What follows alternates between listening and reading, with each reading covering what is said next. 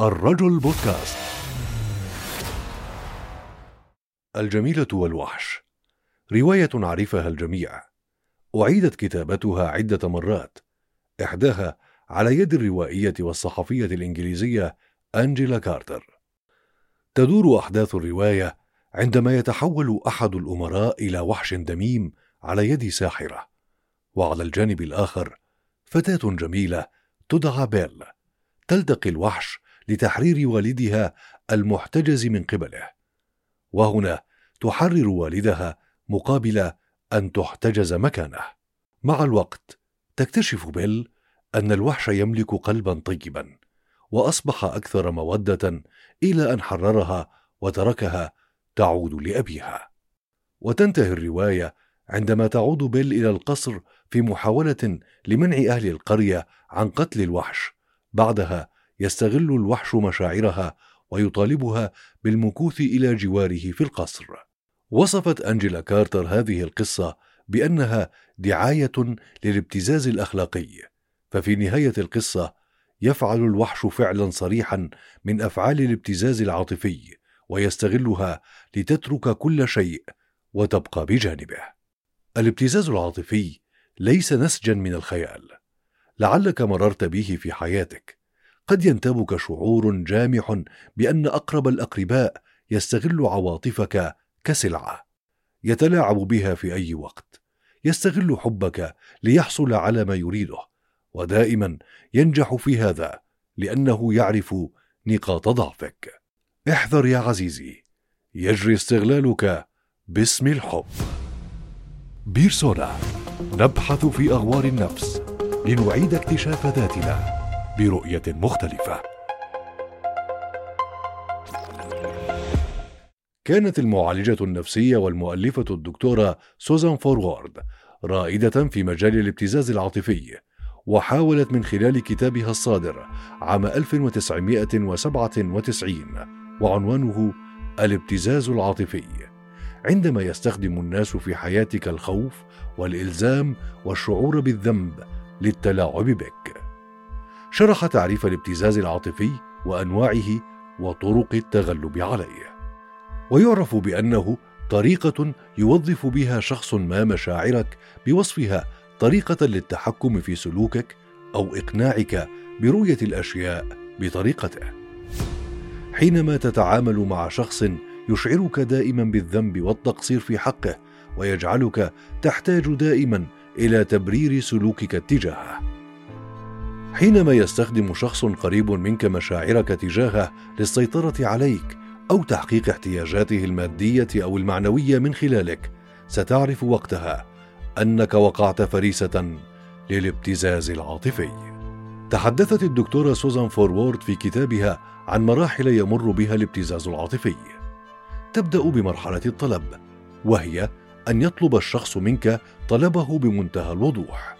ثم تأتي المرحلة الثانية وهي المقاومة إذا قاومت ما يريده المبتز فمن المحتمل أن يتراجع ويعيد المحاولة بعد فترة أو يبدأ في التصعيد واستخدام المزيد من العنف ويختلف رد الفعل وفقا لشخصية المبتزين. أما المرحلة الثالثة فهي الضغط يضغط عليك بكلماته لتلبية مطالبه فيقول مثلا إذا كنت تحبني حقا فستفعل هذا. إذا لم تستجب حينها للضغط سيدخل في المرحلة الرابعة وهي التهديدات المباشرة أو غير المباشرة. وحينما تخشى أن يفي المبتز بتهديده يلجأ للمرحلة الخامسة وهي الاستسلام والامتثال.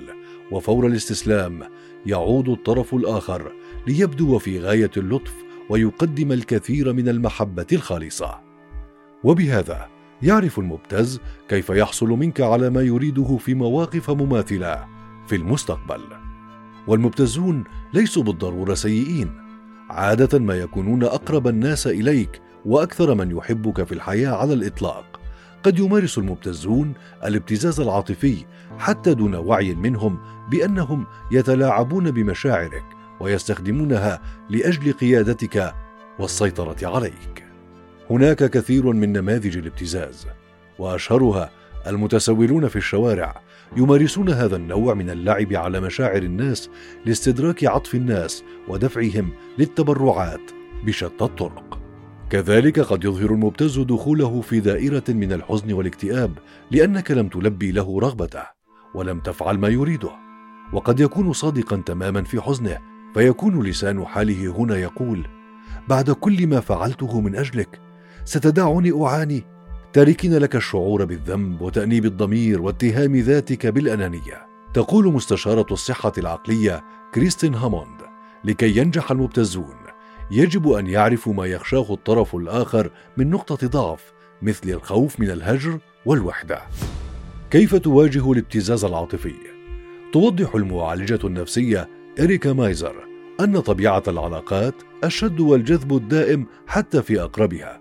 ولا تعد كل مشكلة تقابلك مع طرف آخر ابتزازا فالابتزاز العاطفي يحدث فقط عندما ينطوي الأمر على الضغط والتهديدات ومحاولات السيطرة عليك لفعل شيء معين لا ترغب به.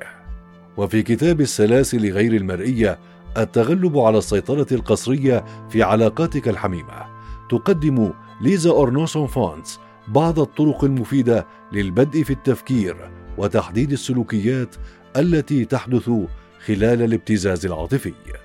ومن الطرق التي حددتها ليزا أن تبدأ في التعرف إلى السلوكيات المسيطرة وأنواعها وفهم سبب حدوث هذا النمط المدمر من السلوكيات وتحديد ما إذا كنت في خطر أم لا.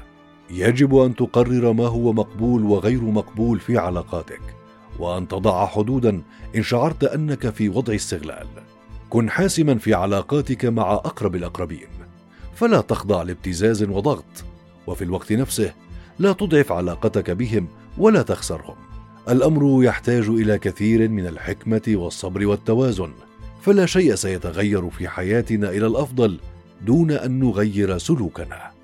شاركنا ارائك وتعليقاتك ولا تفوت حلقتنا القادمة من بودكاست بيرسونا. بزاوية أخرى نرى أنفسنا.